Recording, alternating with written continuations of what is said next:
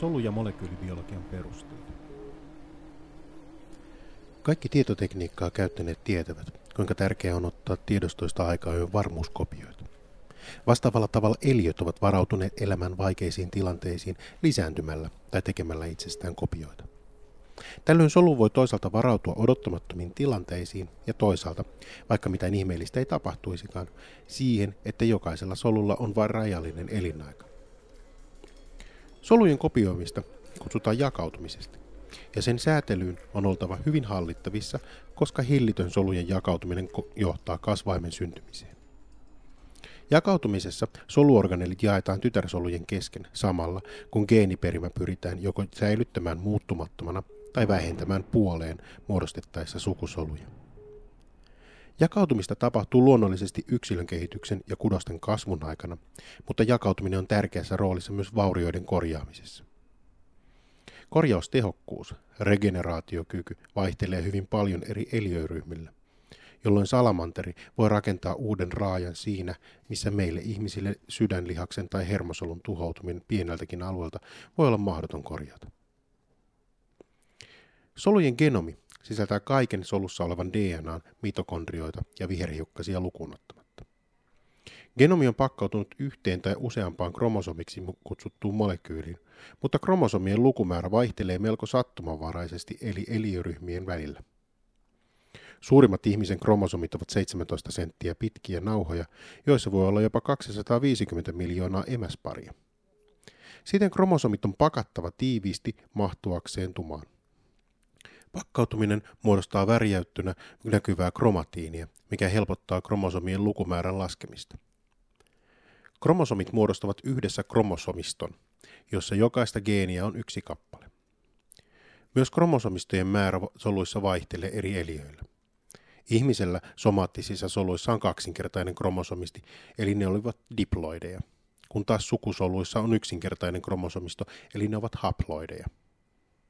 Sen sijaan monet lajit, kuten tupakka ja kynsisammakko, ovat tetraploidisia, eli niillä on jokaisessa solussa nelinkertainen kromosomisto. Myös solujen ikä voi vaikuttaa kromosomistojen määrään. Vastasyntyneen ihmisen sydänsolut ovat diploideja, mutta aikuisella tetraploideja. Solut ovat jatkuvasti solusyklissä, jossa joko toimitaan biologisesti mielekkäästi – kaksinkertaistetaan kromosomistoa, valmistaudutaan tytärsolujen kurottautumiseen tai erotetaan tytärsolut toisistaan ja pakataan soluorganelit normaaliin käyttöön. Kromosomin pakkaaminen on monivaiheinen prosessi.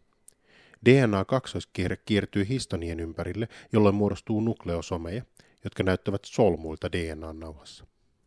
Nukleosomien avulla kuitu kiertyy itsensä ympäri muodostaen paksumpaa kuitua, joka kääntyy yhä paksummaksi kuiduksi muodostaen lopulta solun jakautuessa kromatidia, jonka halkaisija on alkuperäiseen DNA-nauhaan verrattuna 200-kertainen. On kuitenkin muistettava, että DNAn pakkaamista estää sen lukemista jolloin toimivista soluista kromosomit näyttävät aivan muilta kuin oppikirjan mukaisilta X-kirjaimilta. Kun solu valmistautuu solujakoon, se kahdentaa DNAn ja pakkaa kromosomit. Tätä prosessia kutsutaan mitoosiksi. Syntyneet sisarkromatidit eli puolikromosomit ovat toisissaan kiinni proteiinikompleksilla, jonka nimi on kohesiini.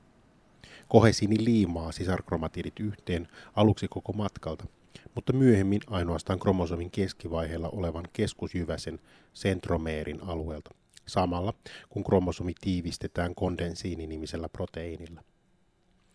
DNAn jakautumisen aikana kroma- sisarkromatidit yksinkertaisesti irrotetaan toisistaan ja vedetään eri suuntiin.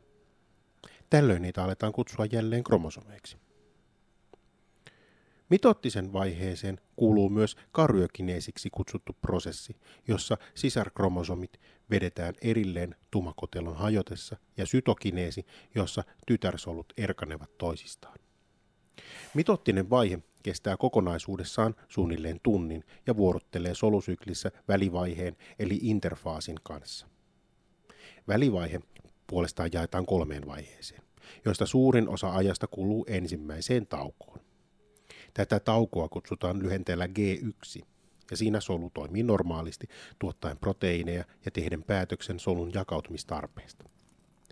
Mikäli jakautuminen aloitetaan, siirrytään syn- synteesivaiheeseen, jota kutsutaan nimellä S, ja jossa DNA kahdennetaan sisarkromatideiksi. Kahdentuneen kromosomiston jälkeen on toinen tauko, nimeltään G2, jossa solu voi kasvaa ja soluelimiä siirretään mitoosin valmistamiseksi. Mutta, kuten sydänsoluilla olemme oppineet, tämäkin vaihe, kuten G1-tauko, voi kestää solun loppuelämän ajan. Siirtyminen G2-tauosta mitosin alkuun, profaasiin, saa aikaan kromosomien tiivistymisen samalla kun tuman ulkopuolella oleva sentriolipari, sentrosomit, siirtyvät solun eri päihin rakentaen samalla välilleen mikroputkista syntyvää mitosisukkulaa. Kun sentrosomit ovat siirtyneet solun eri päihin, vedetään sisarkromosomit erilleen. Tämä onnistuu vain, mikäli mitollisisukkula saadaan liittymään kromosomeihin riittävän tiukasti. Ongelmaksi tässä vaiheessa tulee kolhuja kestävä tumakotelo. Tumakotelo pilkotaan erilaisilla fosforilaatiomekanismeilla, minkä lisäksi kromosomien keskusjyväseen on liittynyt toisia proteiinikomplekseja, kinetokoreja, joilla sisarkromatiidit saadaan kiinnitetyksi mitosisukkulan mikroputkiin. Kinetokori tarkoittaa liikutettavaa paikkaa, ja tätä mitosin vaihetta kutsutaan prometafaasiksi. Mikroputkia edelleen kasvatetaan, jolloin toivon mukaan jokaiseen kromosomiin saadaan mikroputki kiinnitetyksi molemmista sentrioleista samalla kun kromosomin kiinnittymättömät mikroputket kiinnittyvät toisistaan. Tällöin lopulta kaikki kromosovit ovat sievässä rivissä solun keskellä metafaasin aikana. Soluissa on hyvin elegantti tarkastusmekanismi, joka varmistaa, että jokaiseen kinetokoriin on liittynyt mikroputki. Anafaasin käynnistävä proteiinikompleksi ei toimi niin kauan kuin sen säätelijät ovat kiinnittyneenä kinetokoreihin. Mitosisukkulan kiinnittyminen jokaiseen kinetokoriin aktivoi proteiinikompleksin, jolloin eräs proteiineja pilkkova proteaasi, separaasi aktivoituu ja leikkaa kohesiinia. Tällöin anafaasissa tytärkromosomit irtoavat toisistaan ja siirtyvät eri puolille solua mikroputkien suuntaan. Luultavasti tämä kromosomien siirto tapahtuu solusta riippuen joko kinetokoriin liittyneen moottoriproteiinin kinesiinin kulkemisesta tytärkromosomin kanssa kohti sentromeeria tai mikroputkin vetämisestä sentromeerin päästä. Samalla kinetokoreihin liittymättömät mikroputket työntävät mitosisukkulaa etäämmäksi. Lopulta telofaasissa identtiset tytärtumat kehittyvät solun eri päihin.